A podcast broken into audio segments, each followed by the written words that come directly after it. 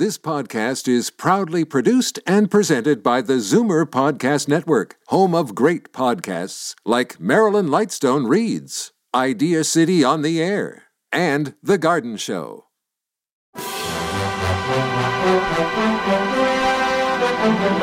It's Zoomer Radio's Theater of the Mind with Frank Proctor. Open your mind as we fill your head with amazing thrills, chills, and laughs. Theater of the Mind. The best love programs from radio's golden age. Only on Zoomer Radio. Now, here is your master storyteller, Frank Proctor. Well, thank you, and welcome to the show. You know, last night I gave a shout out to a nice gentleman who came up to me while I was manning the AM 740 booth at the Zoomer show. That was on, uh, let's see, October 28th, Sunday. Well, I didn't have the time last night to tell you about another nice encounter I had there. My lady Shirley and I were watching the entertainment just before my two o'clock shift at the uh, Zoomer show. I believe the group was called the Beach Party Boys, and they were terrific. And they'd just wound up their set when I felt someone tap on my shoulder to get my attention. I turned to be greeted by a face that looked vaguely familiar. With a twinkle in his eye, said, uh, You wouldn't know an old Zoomer from London, would you? It took another prompt before the name and face and the memories came flooding back to me. It was my friend and former neighbor, Brian Budworth, who grabbed my hand. Now, the last time I saw Brian was 50 years ago when, well, he was on the road as a salesman, and before leaving on another sales trek of a few days, he put me and my uh, roommate, John, in charge of getting his then expectant wife, Carol, to the hospital should the baby arrive before he got home from his trip. Well, as I remember it, uh, and I remember it well, the baby did want to see the world sooner than expected. And the bonus was the fact that his wife, Carol, was there too. So, as well as uh, meeting a whole raft of Zoomer listeners, and boy, it was really great to talk to all of them too. Uh, it, it, was just a, a, wonderful time for me. Really rewarding meeting those two again after all those years. And their kid is 50 years old. Wow, look out now. How, how old does that make me? Never mind. Okay, let's see what's on tap this evening. Ah, yeah, another trail, uh, a tale of intrigue and suspense with The Shadow and it'll be of particular interest to listeners who are fans of opera, as we'll hear about a tenor singing Pagliacci and the shadow knowing something sinister is going on.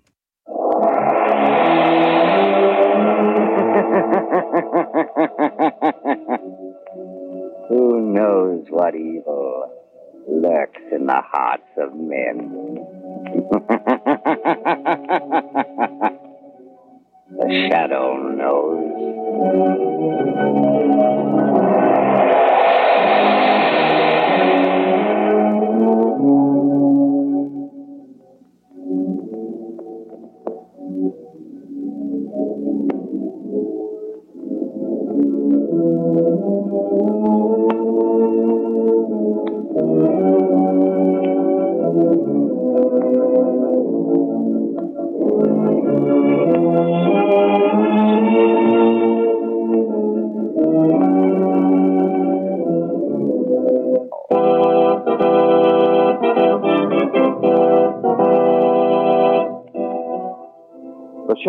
Lamont Cranston, a man of wealth, a student of science, and a master of other people's minds, devotes his life to righting wrongs, protecting the innocent, and punishing the guilty. Cranston is known to the underworld as the Shadow. Never seen, only heard. His true identity is known only to his constant friend and aide, Margot Lane. Today's story The Tenor with the Broken Voice.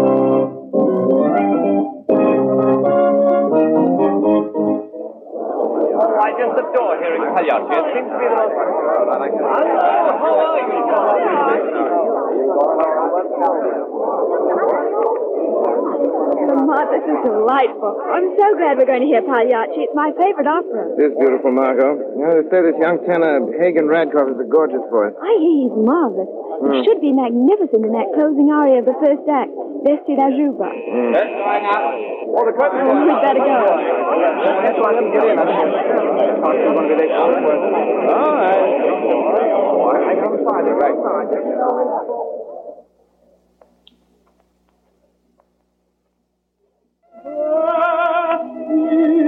loud dying.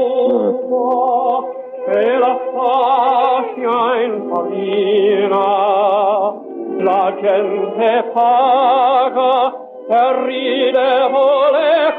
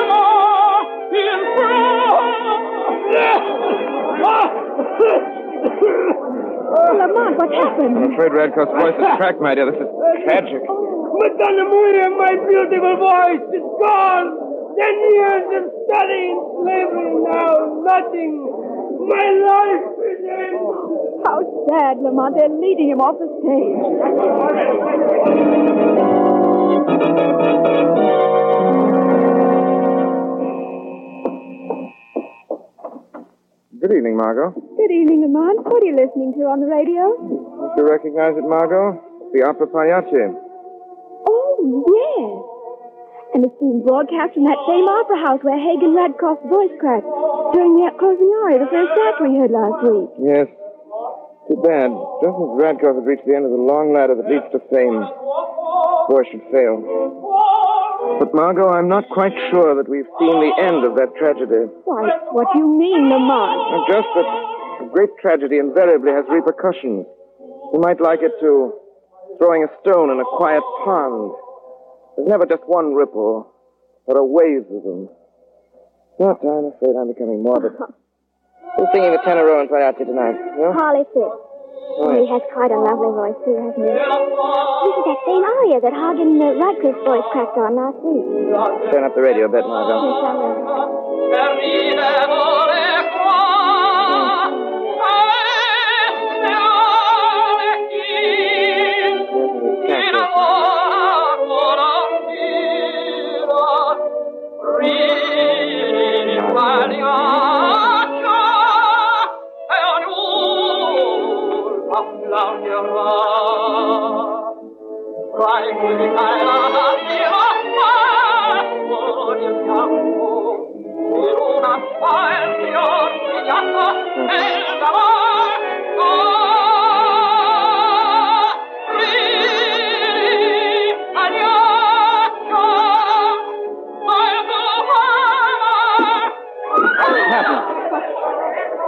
Ladies and gentlemen, we regret that this brings the broadcast of Pagliacci to a close. What? There's been a tragedy at the opera. A sandbag fell from the ceiling, hitting Harley Fisk, the tenor, killing him instantly.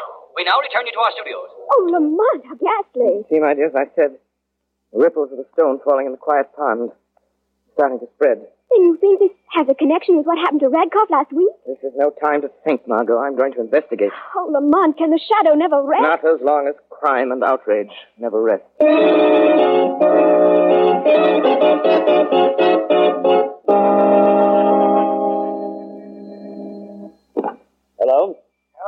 Commissioner Weston.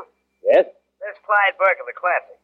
Say, Commissioner, what about the death of Harley Fisk at the Opera House last night? Well, what about it? A very regrettable accident. Maybe. But listen, Commissioner, there's a story in here somewhere. Just the week before, Hagen Radkoff was singing that same song when he lost his voice for good. Yes, I know that. Well, we figured on running a story on how maybe that song is jinxed. And we wanted a statement from you. You know, they're planning to do the same opera again tomorrow night. Of all the cheap sensationalism. You can't expect me to be a party to such a story. Why not? Good day, Mr. Burke. Commissioner Weston, you sign these orders for the proper guitar? Yes. Hello. Good morning, Commissioner Weston. Oh, it's you, Shadow. What do you want now? I have some suggestions for you. You know they're doing Pagliacci again tonight. So I've been told. Weston, you must be sure at least two squads of detectives cover every section of the opera house. Afraid there'll be trouble again during the singing of the closing aria. No, I won't do that, Shadow. Weston, you're a very foolish man. There's catastrophe in the cards for tonight. You can prevent it if you follow my instructions. Shadow, I don't need you or any other man to tell me how to run this office. Commissioner Weston, didn't your grandmother ever tell you that old saying, there are none so blind as those who will not see? My grandmother did, and again I say it is absolutely imperative that you have a detail guarding the opera house tonight. It's absolutely ridiculous, and I'm too busy to discuss it any further.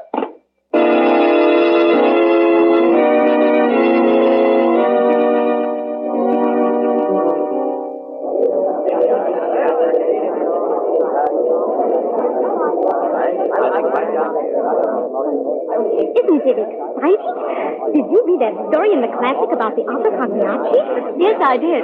You know, my husband usually goes to sleep every time we come here to the Opera House. But tonight, my dear, he's positively sitting on the edge of his chair. Oh, can you blame him? Well, Henry, do you think the tragedies will repeat themselves? Well, we'll know in a few minutes. Curtain's just about to go up in the first act. Yes, yes, so I understand. Oh, say, isn't that Commissioner Weston coming in? Hey, George, it is. Well, say, maybe there is something in this after all.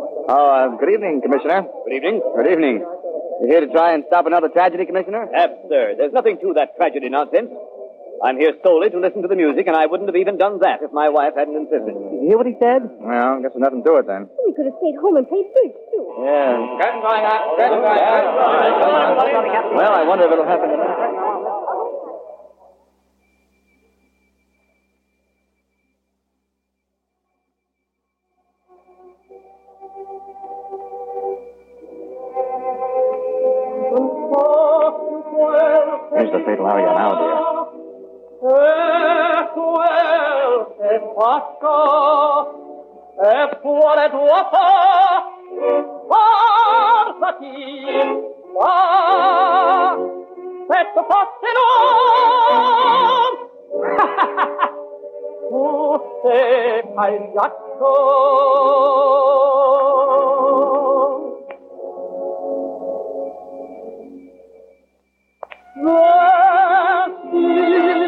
la giuva e la plaza in marina, la gente paga e ride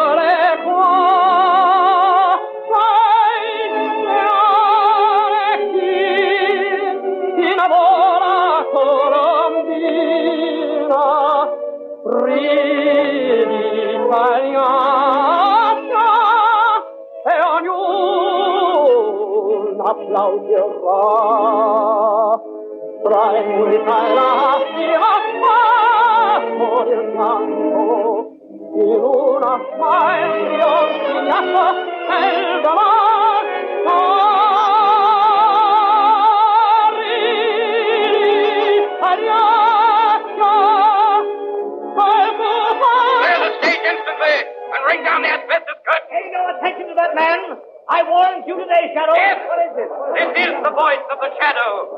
And possibly the citizens of this city have more faith in me than the commissioner has. Clear the stage immediately and ring down the asbestos curtain. Yes, do what he says. Shadow. Shadow, no, bring down the curtain. Well, there goes the curtain down. I wonder what next. Listen to me. Listen to me once again, ladies and gentlemen. Don't be afraid. There will not be another explosion. The fire will be kept backstage by the asbestos curtain. Begin leaving in orderly fashion. Obey the ushers, and no one will be hurt. As regards these calamities, you have my word as the shadow that I will not rest until I have solved this mystery of the opera.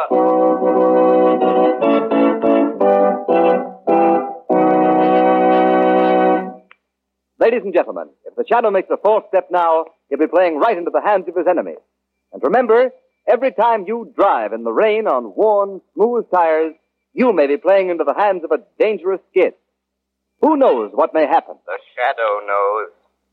Beware. Thousands killed or injured. Cars wrecked.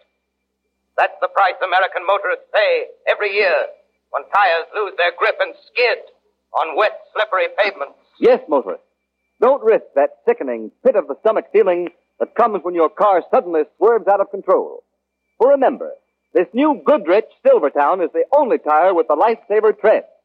The amazing skid protection that will stop you quicker, safer in a wet road emergency than you've ever stopped before. The nation's largest independent testing laboratory proved this by testing this new Silvertown against both regular and premium price tires of the five other leading tire manufacturers.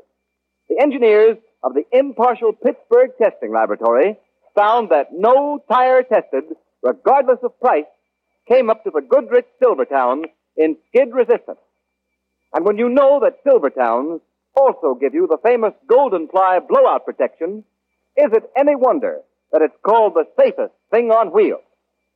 Put Goodrich Safety Silvertowns on your car now and play safe.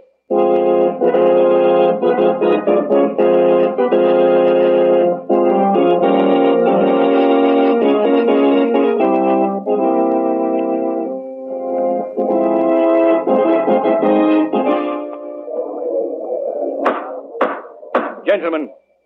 we have called this meeting of the Board of Directors of the Opera Company because we feel that there now exists a crisis and we directors must come to an immediate decision.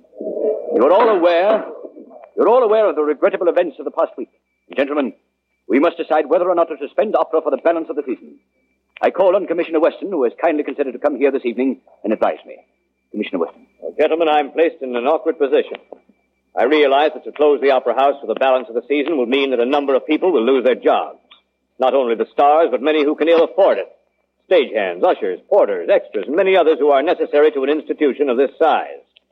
But, gentlemen, the question is, dare you continue? That is indeed the question, Commissioner. Gentlemen, Mr. Hagen Radcliffe has also considered to appear before us this evening and give his opinion. Uh, Mr. Radcliffe. Gentlemen, my heart is very sad. Not only because I lose my beautiful voice, but also these tragedies that happen when the opera Pagliacci is sung. But I do not think you have to close the opera house. It is only Pagliacci that must close. Because if Pagliacci is never given again, these terrible accidents Yes, yes, that makes sense. Why couldn't we just eliminate Pagliacci? Because, gentlemen, these tragic events are not accidents. Who said that? I know that voice. The shadow is here. The shadow? Here? Yes, gentlemen. Here in the shadows. Shadow, what do you know about these tragedies in the opera? Enough, Commissioner Weston, to realize the person who started this reign of terror will never stop until he is brought to justice. You would be content for a time if you discontinued Pagliacci.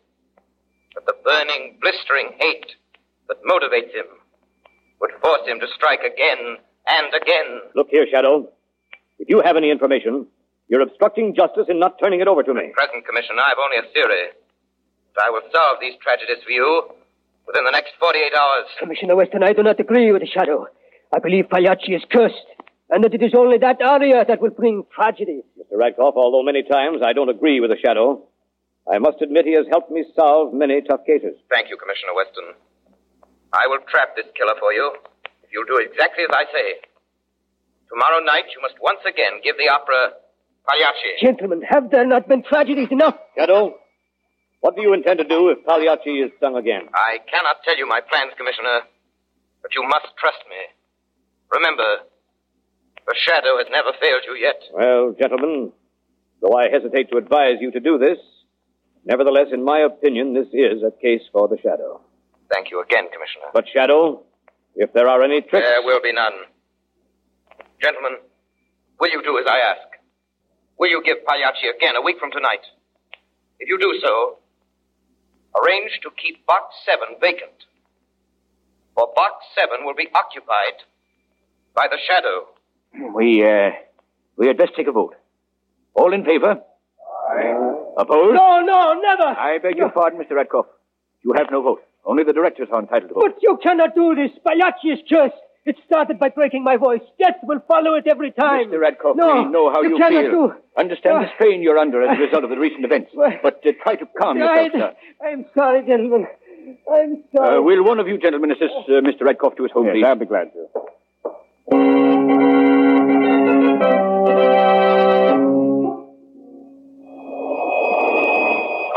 Margot Lane. Calling Margot Lane. We have important work to be done tonight. Meet me in front of the Opera House at 12.30. That is all.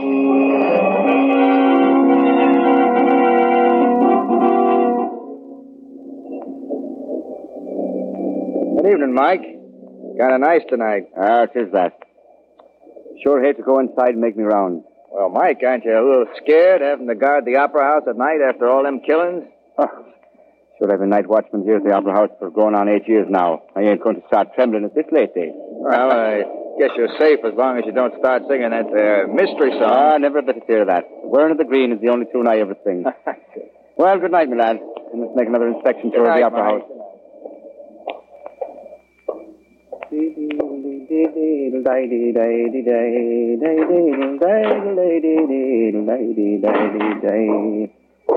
Have a stage for service. This here Opera House is the darkest spot in the world. Mm-hmm. Who's that? I see you over there. All right, Mike. Oh, I, I didn't know it was you, sir. Come here a minute, Mike. I want to show you something. Yes, sir, I was. Oh, oh, don't do that, sir. Not to me. Oh, the knife, sir. No one will stand in my path. Now I will complete my work in box seven. So, the electric cord runs from the asbestos curtain, and I connect it here to the powder. Tomorrow, let the shadow call for them to lower the asbestos curtain, and his own words will seal his doom. He will blow the opera house to pieces.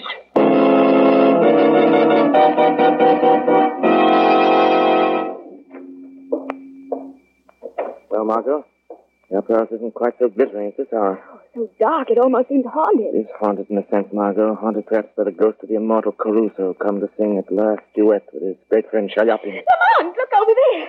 The body on the floor. Oh, the night watchman, has been stabbed.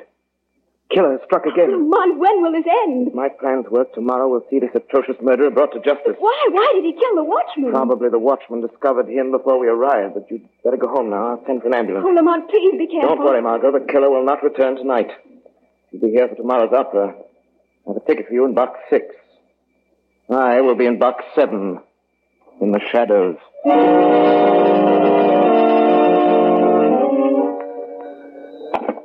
Hello? Hello, Commissioner Weston. Well, Shadow, you don't seem to be able to do much about this opera killer. Thanks to my trust in you, the night watchman was almost killed last night. If someone hadn't given him first aid before the ambulance arrived, he'd surely have died. As it is, he'll only be, well, he'll be unconscious for three days. Weston, I gave that watchman the necessary treatment and saved his life. I will unmask the killer tonight's performance of Pagliacci. There isn't going to be any performance of Pagliacci tonight. I'm going to force them to cancel it and close the opera house for the balance of the season. Weston, you can't do that. You only turn this atrocious killer into other channels. It's the breaking point now. Unless he is captured, he will soon terrorize every place of entertainment, the whole entertainment world. You must do as I say. I will see that no harm comes to anyone at tonight's performance. But only if you follow my instructions. Well, I'm a fool to trust you, Shadow. What do you want me to do? Arrange to have everyone connected with the opera company present at tonight's concert. All singers, even the members of the board. You personally assign their seats to them and station a plainclothes man on each side of every one of them. Well, all right, Shadow, I'll do it. But this is your last chance. Unless I underestimate this murderous madman, is indeed my last chance, Commissioner. Goodbye.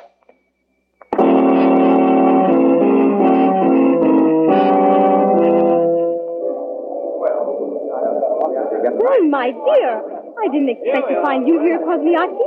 Aren't you terrified? No. I think the whole thing was only a series of unfortunate coincidences. No, no. After all, if there were any danger, they would hardly repeat the opera tonight. I heard a rumor that they were doing it at the request of the Shadow. He guaranteed to catch the murderer tonight. Oh, isn't it thrilling? I can hardly wait until the fatal aria is sung. Is uh, everything all set, Cardona? Everyone connected with the opera company is present in the counter for Commissioner. I got two men detailed, each one of them. Don't seem to be no trouble so far. No, but the trouble never started until the closing aria of the first act. Be on your toes. Yes, sir. Curtain going up. Curtain going up, ladies and gentlemen. All right, come on, Curtain going up. curtain going Going up. up. Come on. Curtain going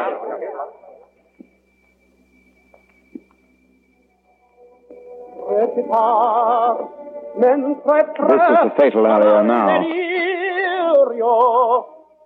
non so più quel che dico. E quel che faccio bastati va e soppettero tu sei pagliaccio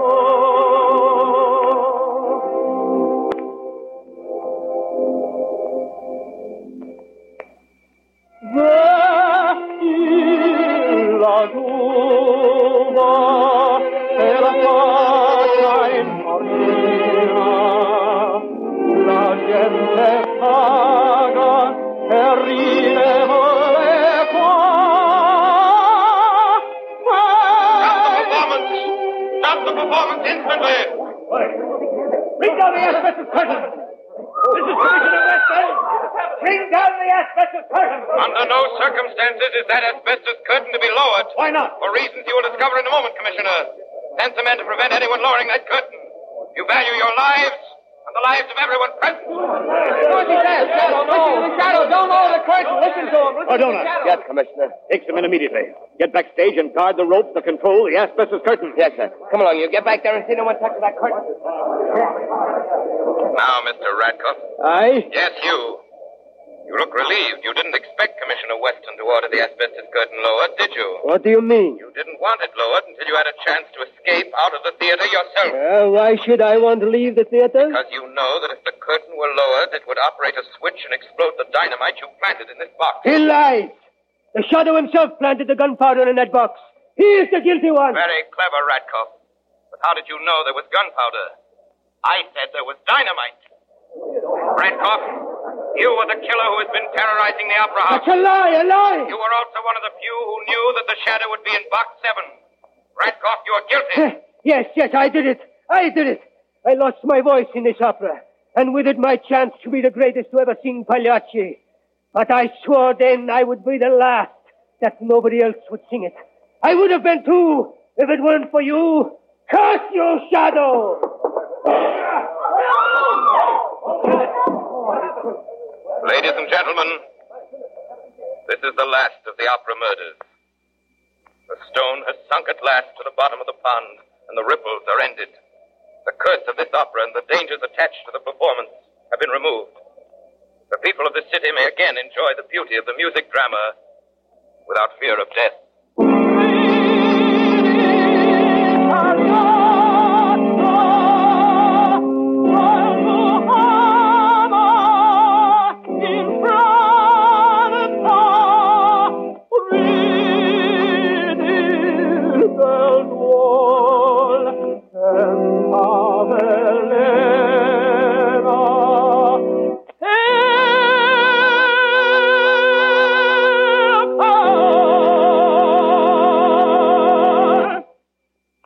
Listening to a dramatized version of one of the many copyrighted stories which appear in the Shadow magazine, now on sale at your local newsstand.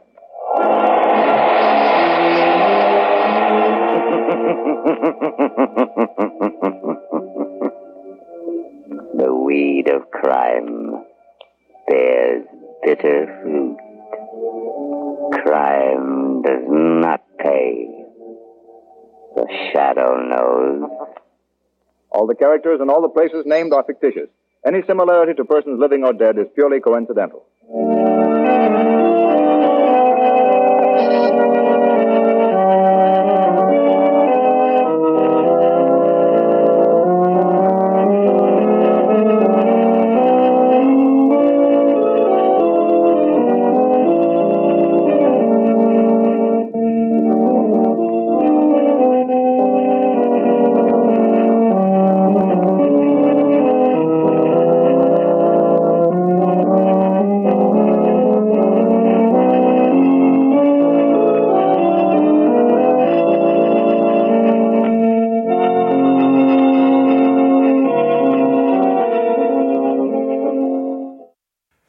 Tuned for Phil Harris and Alice Faye next on Theater of the Mind. Time now for Phil Harris and Alice Faye. Since 1936, Harris had been a comedic mainstay and musical director of the Jack Benny program. Faye had been a frequent guest on programs such as Rudy Vallee's. Now, their marriage provoked a 1941 episode of The Benny Show. The growing popularity of the Harris Faye family sketches turned the program into their own comic vehicle by 1947. And when announcer Bill Forman hailed good health to all from Rexall on October 3rd of 1948, the Phil Harris Alice Faye Show launched its independent life under Rexall's sponsorship with a debut storyline about the fictitious day the couple signed their sponsorship deal. Well, the show was a quick success. Let's hear tonight's episode entitled Fortune Hunter. Good health to all from Rexall. It's the Phil Harris Alice Faye Show, presented by the makers of Rexall drug products and 10,000 independent Rexall family druggists. Good health to all from Rexall.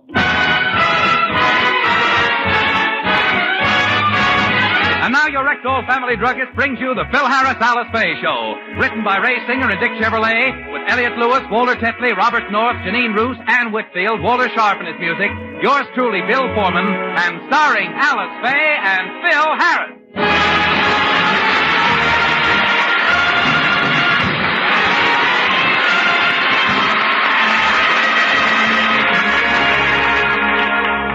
Mr. Scott of Rexall has asked Phil to call the band together so that he might address them on a matter of importance.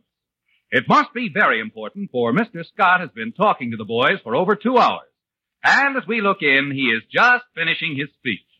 And in conclusion, gentlemen, I'd like to say that any resemblance between you and musicians is not only accidental, but downright malicious.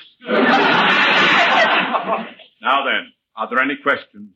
Yeah, who are you? I'm Mr. Scott. I represent the 10,000 independent Rexall dealers who pay for this program, and I'm here to see that you do your best for Rexall. Now, any other questions? What's a Rexall?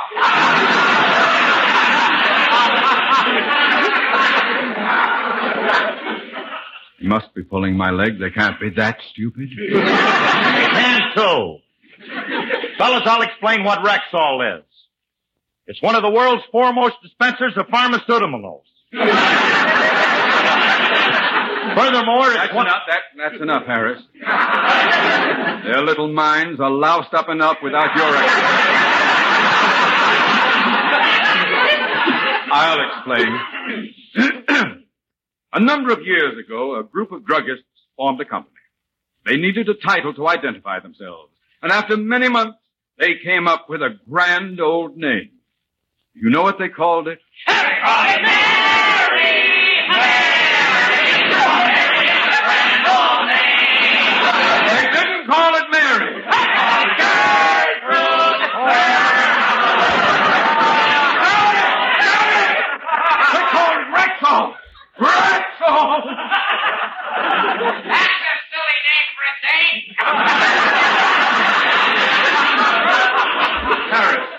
Harris, Harris, please, you talk to them.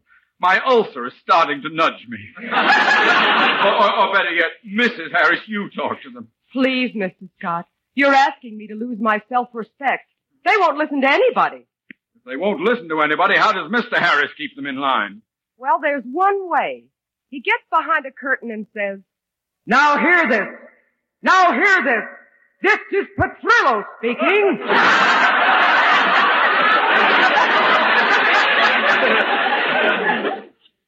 that work? Well, that depends. If their union dues is paid, they ignore that too.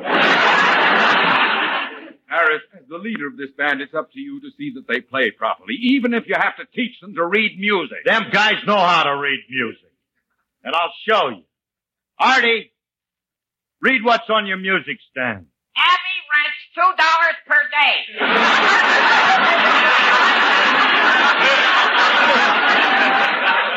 I mean the music. What does it say on the music? Schirmer's book one for beginners. Oh, this is ridiculous.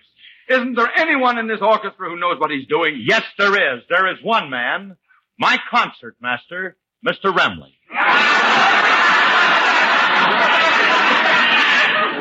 Grimley? Why, that no talent slob Wait a minute. Now, just a minute, Mr. Scott. Don't knock Frankie. He's a pretty smart kid. He knows music. Oh, we'll soon find out. Brimley, read that music you have in front of you. Say please. All right, please read the music. What music? The sheet of paper you have in front of you. The one with the black dots. That's music? I thought I was seeing spots in front of my eyes. I've been having my glasses changed every week. Frankie, listen now, will you cut out the clowning? Now stop kidding. Mm-hmm. Now read your guitar part just the way I wrote it for you. Very well, Maestro. It says when you hear noises coming from the other instruments, you'll know the number has started.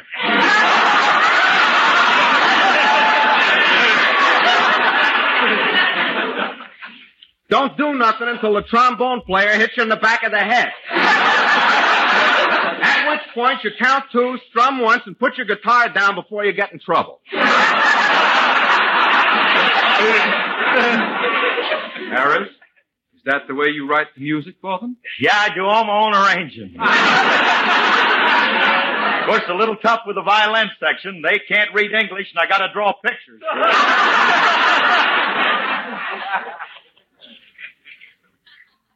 Yes. no wonder these musicians don't know anything. They've got a leader who knows even less. If you learn to read music and play yourself, maybe. Now, wait a minute, just a minute, sir. I'm not only a fine instrumentalist, but I read music fluently. You do, eh? Let's see you read this. Very well. It's in the key of D flat, which has five flats as in the alla breve tempo with a fermata on the end chord, finishing with a big piatti. I'll be darned, he did it. I did? Oh, hey, Alice, look at me. I can read music. Frankie, did you hear that? I read the music. I read the music. Exhibitionist. what are you trying to do? Show the rest of us up? I'm not trying to show nobody up. I'm just gentlemen, trying to gentlemen, prove to gentlemen, please, please. I'm tired of all this bickering, and I want it to stop right now. Oh, please, Mrs. Scott, control yourself. Nobody asked you to butt in. Oh, oh, you. Oh.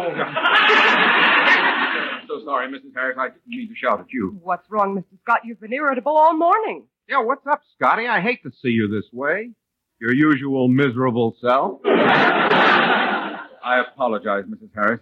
I'm all upset. It's a personal problem at home. Your wife can't stand you, huh? Frank!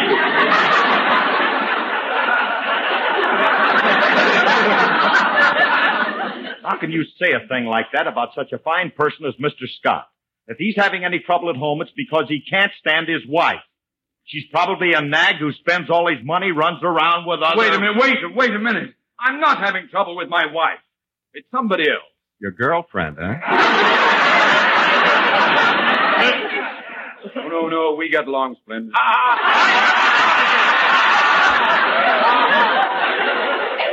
I'm having trouble with my daughter Marjorie. What's wrong? Well, as you know, she's only 17 and she's fallen in love with a man of 40. There's 23 years difference in their ages and she wants to marry him. Well, what's so terrible about that? When I married Phil, there was 23 years difference in our ages. The what? Yeah. I happen to like older women.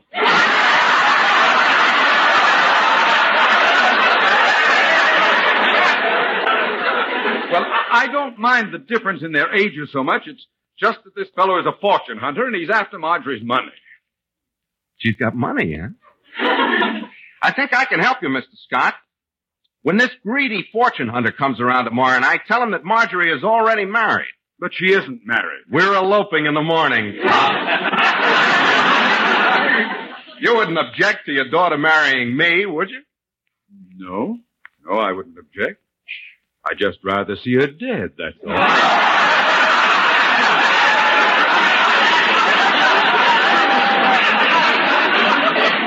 Yeah. Who cares what you think? Have Marjorie meet me at her bank and we'll leave from there. and you can send what we can't carry, so we'll. Oh, shut up! I'm sorry I mentioned the whole thing. Goodbye. Wow. What's he sore about?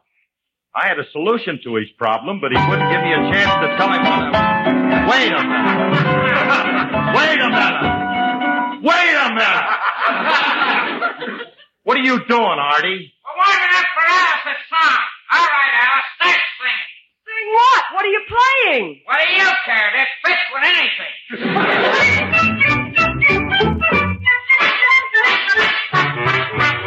Put another nickel in, in the Nickelodeon. All I want is having you and music.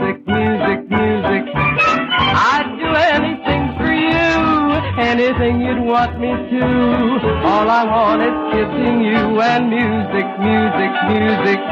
Closer, my dear, come closer. The nicest part of any melody is when you're dancing close to me. So put another nickel in, in the Nickelodeon. All I want is loving you and music, music, music.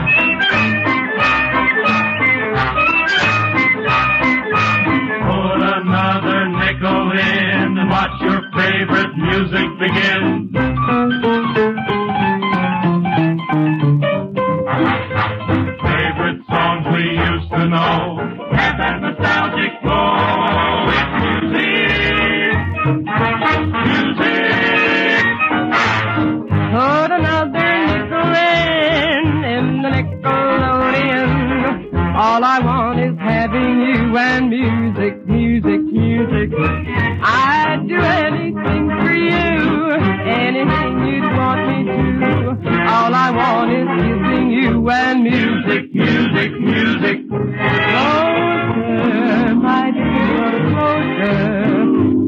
The nicest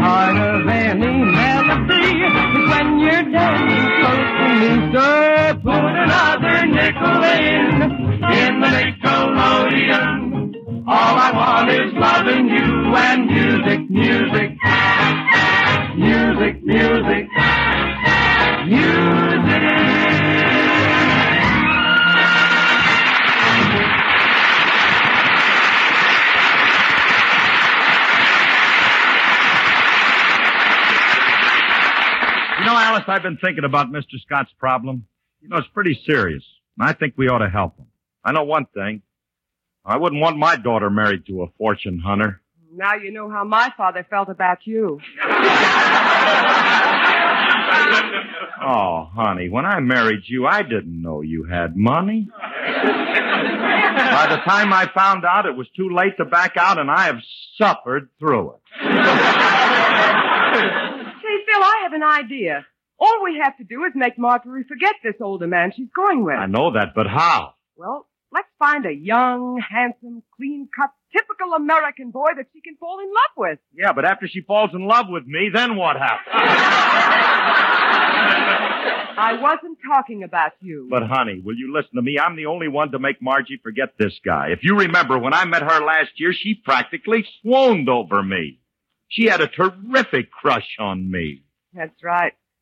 The poor weak-minded child did. well, let's get over to the house and you can talk to her. Hey, Curly, what makes you think you'll be able to get Margie to forget this other guy? Are you kidding? What, are you kidding? Not kidding. I'm not kidding. Not kidding. I'll make her forget him like that. Before I married Alice, she was going with Tyrone Power. Alice, tell him.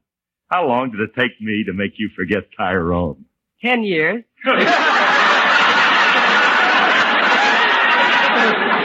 Ten, I've only known you eight years. You still have two years to go, dear.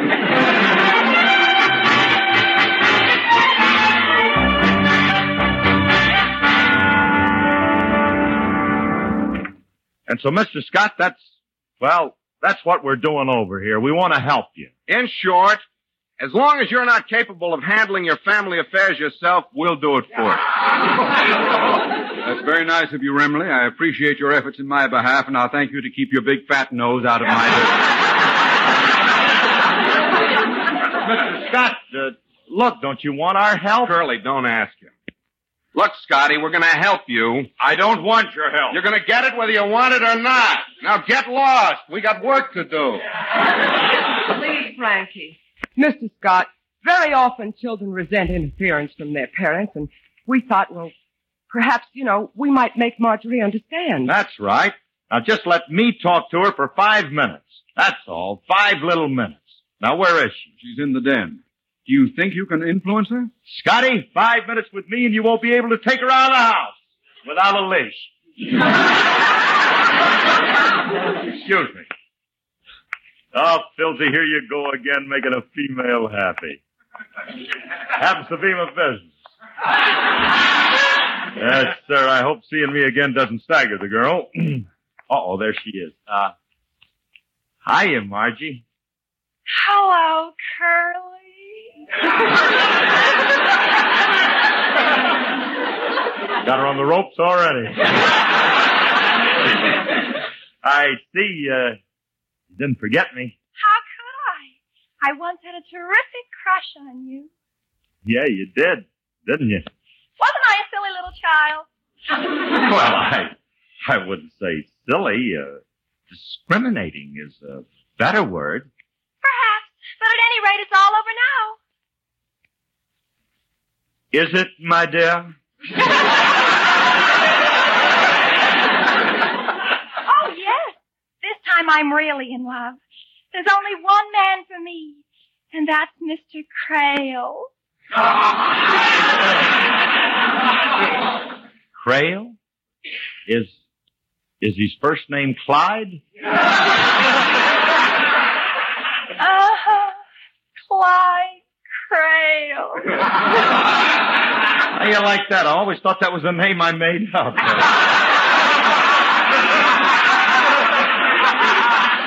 Say, Margie, but look, honey, after knowing me, how could you even look at anyone else? Because Mr. Crail is more romantic than you. Oh, pull yourself together, kid. This Crail is just a preliminary boy. With me, you is messing with a main event. Mr. Harris, I know you were quite a ladies' man in your day. What do you mean, in my day? Well, Clyde is ever so much younger than you. He's only 40. Well, how old do you think I am? You must be at least 42. What do you mean? I'm... I'll settle for that.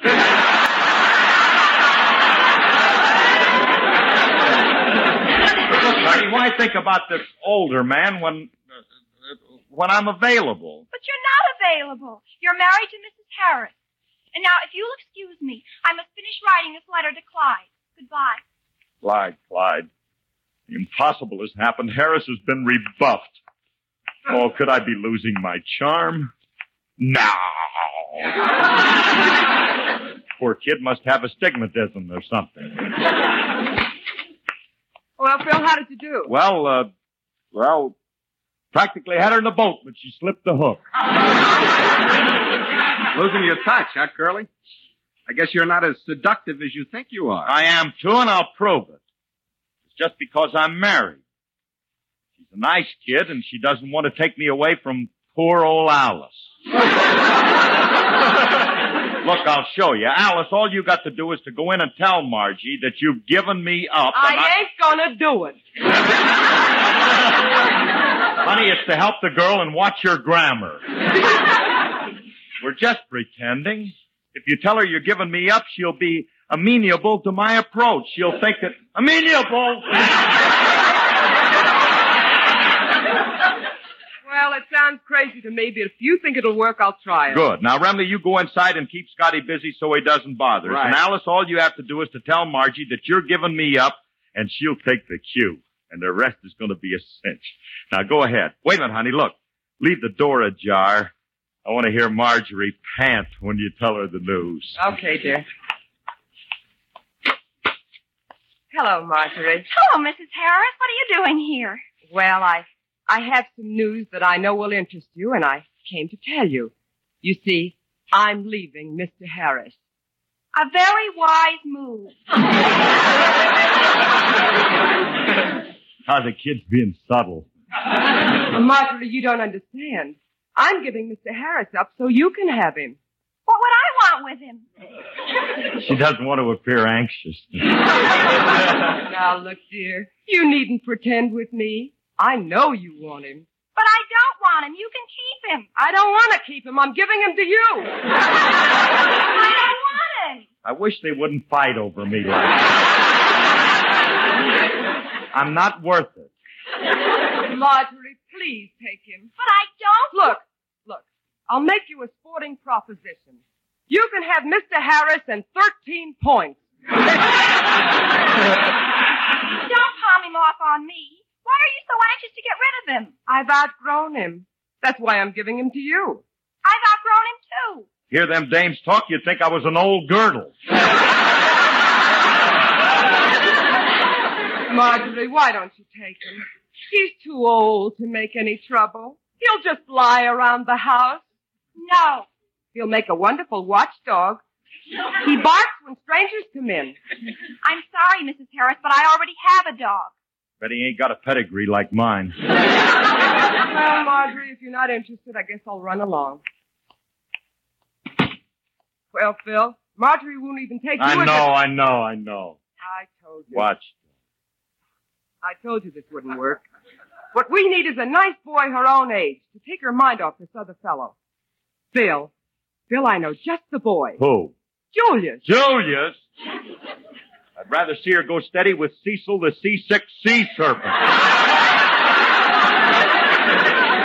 Now, Julius is a nice boy, and he's just about her age. But Alice, don't, Don't you... argue. Go call him and tell him to come over here. Oh, all right.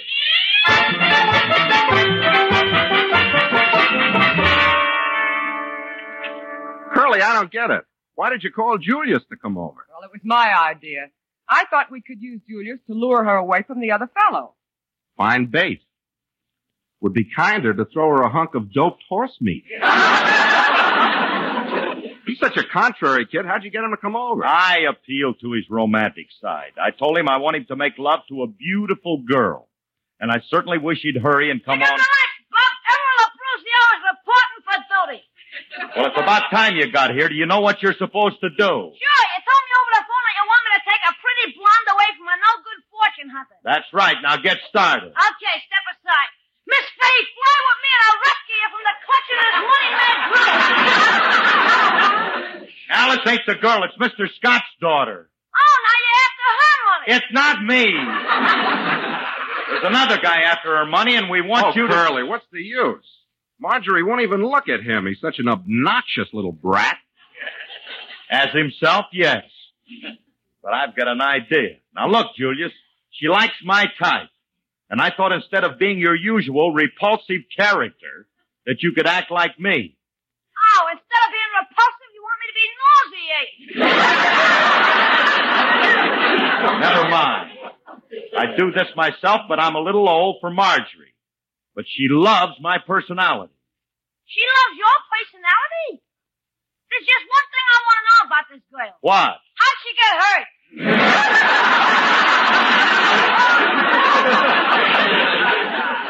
Why should I get involved with this daffy dame? She's not Daffy. She's Mr. Scott's daughter, and she's a very nice girl.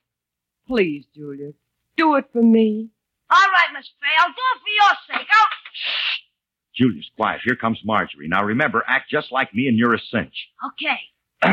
Oh, Margie, hi. Uh, I want you to meet a young friend of ours. Uh, Miss Scott, this is Julius Abruzio. Hello, Julius. Oh, come with me to Alabama. Come and meet my dear old pappy. He's always boiled oh so happy, and that's what I like about that South. Yeah.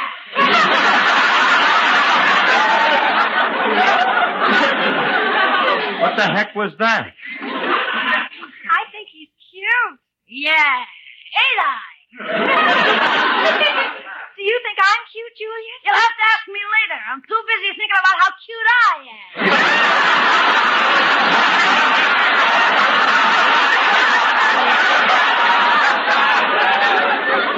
Well, you're, you're different than any other boy I ever met. You're so unusual. You're so fascinating. You're so right. I'm the greatest boon to American womanhood since the nylon nightie.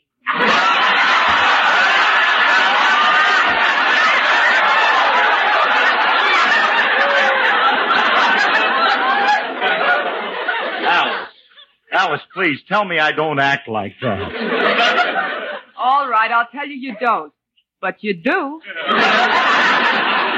Marjorie, prepare yourself for a thrill.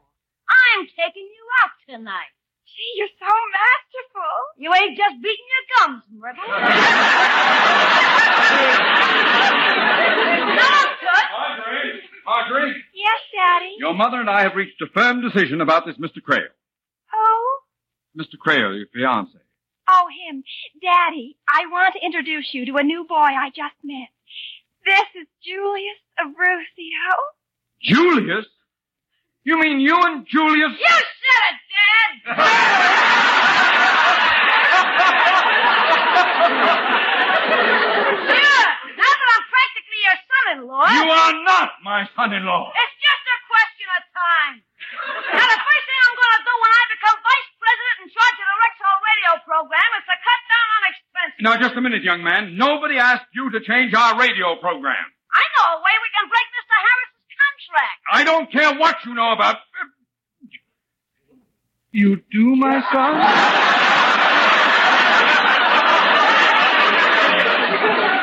Yeah, and I know how we can get rid of Mr. Remley, too. Well, let's go into the library and talk this hmm. over. Hey, Mr. Scott, don't listen to him. Julius, what are you doing to me? Now, just what did you have in mind, my boy? Now, as I see it, Pop, all we gotta do is prove that these two guys have no talent which shouldn't be hard. Keep talking, boy. I love your style.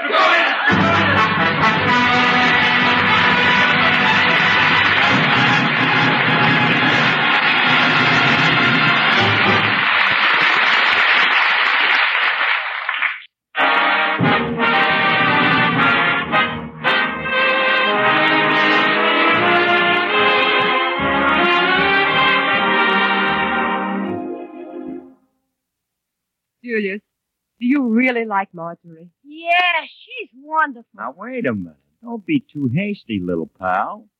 Margie's not for you just because she happens to have money. She's Mr. Harris, do you think I'm the kind of a person who'd sell my soul for money? Well, no, You I. think I'd bother my affections for mercenary gain? No, You think I'm making love to this girl just so I can get my hands on her money? No. How do I have to phrase this to get him to say yes?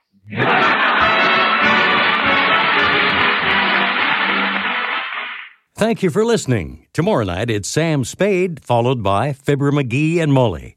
Thanks to Joel Schoenwell and Paul Stringer for technical support. The executive producer for Theater of the Mind is Moses Znaimer. I'm Frank Proctor. Have a great night. This podcast is proudly produced and presented by the Zoomer Podcast Network, home of great podcasts like Marilyn Lightstone Reads, Idea City on the Air, and The Garden Show.